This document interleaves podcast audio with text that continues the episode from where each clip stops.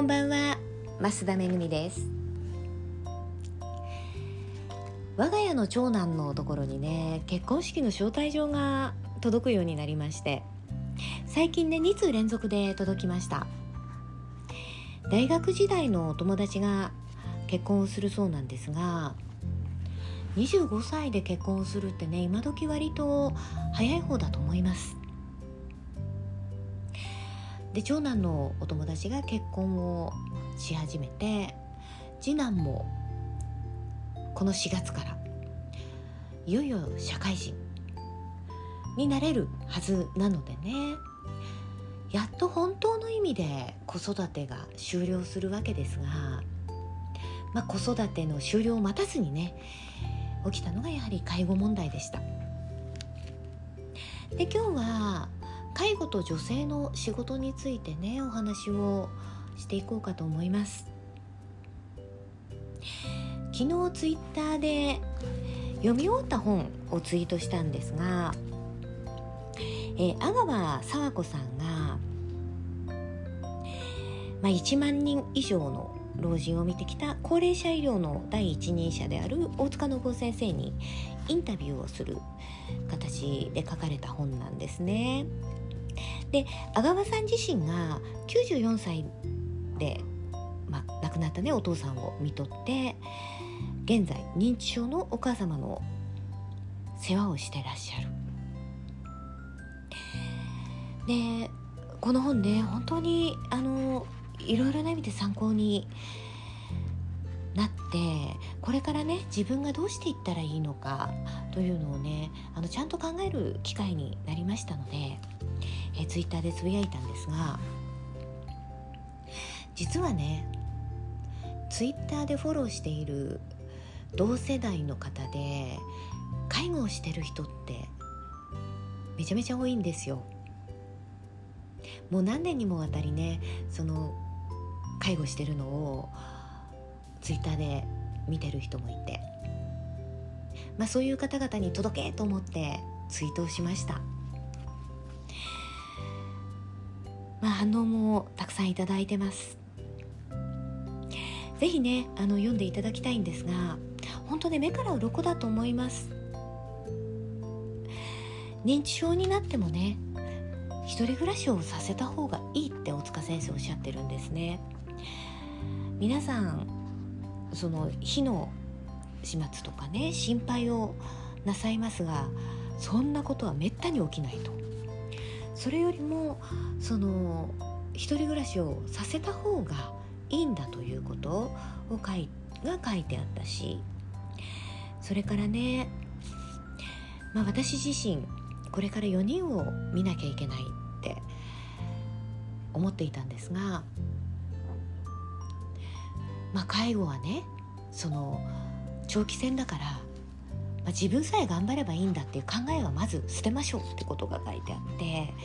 その駅伝方式じゃないとね交代要員がいないと無理だってことが書いてあったんですね。で私にしてみたらいや私以外見る人いないよって思ったんですけれどもこの本を読んであそういう人にも声かけてお願いしていいんだと思いましたしそれからねその認知症が始まるとまあ、認知症だけでもないですねその介護をし始めると自分の親に対してイライラしてしまうことがある、まあ、子育ての途中で自分の子供に勉強を教えられないっていう思いをした方って多いと思うんですが私もそうでした。まあ、私もねあの小学校とかで言ってたことがあるのでね。あの人様のお子さんには根気強く何度でも教えられるんですがいざ自分の子供となるとねイライラして教えられないんですよね。だからまあ塾のお世話になるわけですけれどもそれと同じでね介護も自分の親だとイライラしてしまう。でバカにしない怒らない咎めないってこの本にも書いてあるんですがそれがねなかなかできない。だからそこは人の手を借りようっていうことなんですよね。でこの本に書いてあったのが自分たちが介護が必要な状態になると子供にねその仕事を辞めて自分たちの介護をするようにって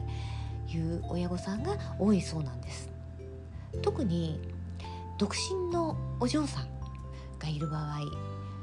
簡単にねあのそういう発想になるらしいんですが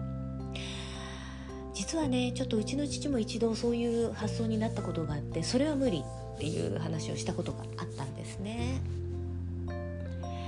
で大塚先生もねそれをすごいあの止めてます。まずその自分の親の介護をするというのが大変だということが一つとそれからそれで仕事を辞めてしまったら再就職も大変でね何の保証もないわけでそこはねきちんと働いてえ他の人に介護をお願いするなり、えー、そのね介護費用や病院に払う費用の一部をね賄うために働いた方がいい。本当そうだと思います。で昨年ね私も両親の介護のためにあの実家に w i f i を引いて、え平日は実家で寝泊まりしようかと考えたこともありますしもう最悪仕事を辞めるしかないかなと考えていた時期もあったんですけれどもそこはねやはり病院のお世話になることで解決をできました。であとねそのいつどうなるかわからないから怖くて仕事を入れられないっていう状態が去年実はあったんですけれどもまあ長期戦になるわけですよ。子供はねおぎゃーと生まれて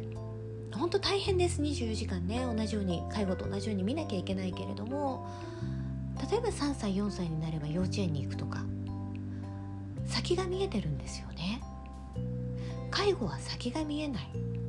ここから3年で終わるのか5年かかるのか10年かかるのかもしかしたら20年あるかもしれない終わりが見えないのにいつ何が起きるかわからないから仕事を入れられないっていうのはねやはりちょっと違うのかなと。まあ、なるようになれと思ってちゃんとね仕事をしていかなきゃいけないんだろうということをね今回この本を読んで強く感じました。で私とね同世代の方であれば、まあ、多かれ少なかれ皆さんあの介護の問題を抱えていらっしゃると思います。まあこのね「見る力」という本ですけれどもあのよろしければ読んでご参考にしていただければと思いますしやはりね人の手を借りてちゃんとね仕事は続けていきましょうということをお伝えしたいな。ということで、えー、今日はこの辺で終わりにしますね。最後までお聴きいただきましてありがとうございました。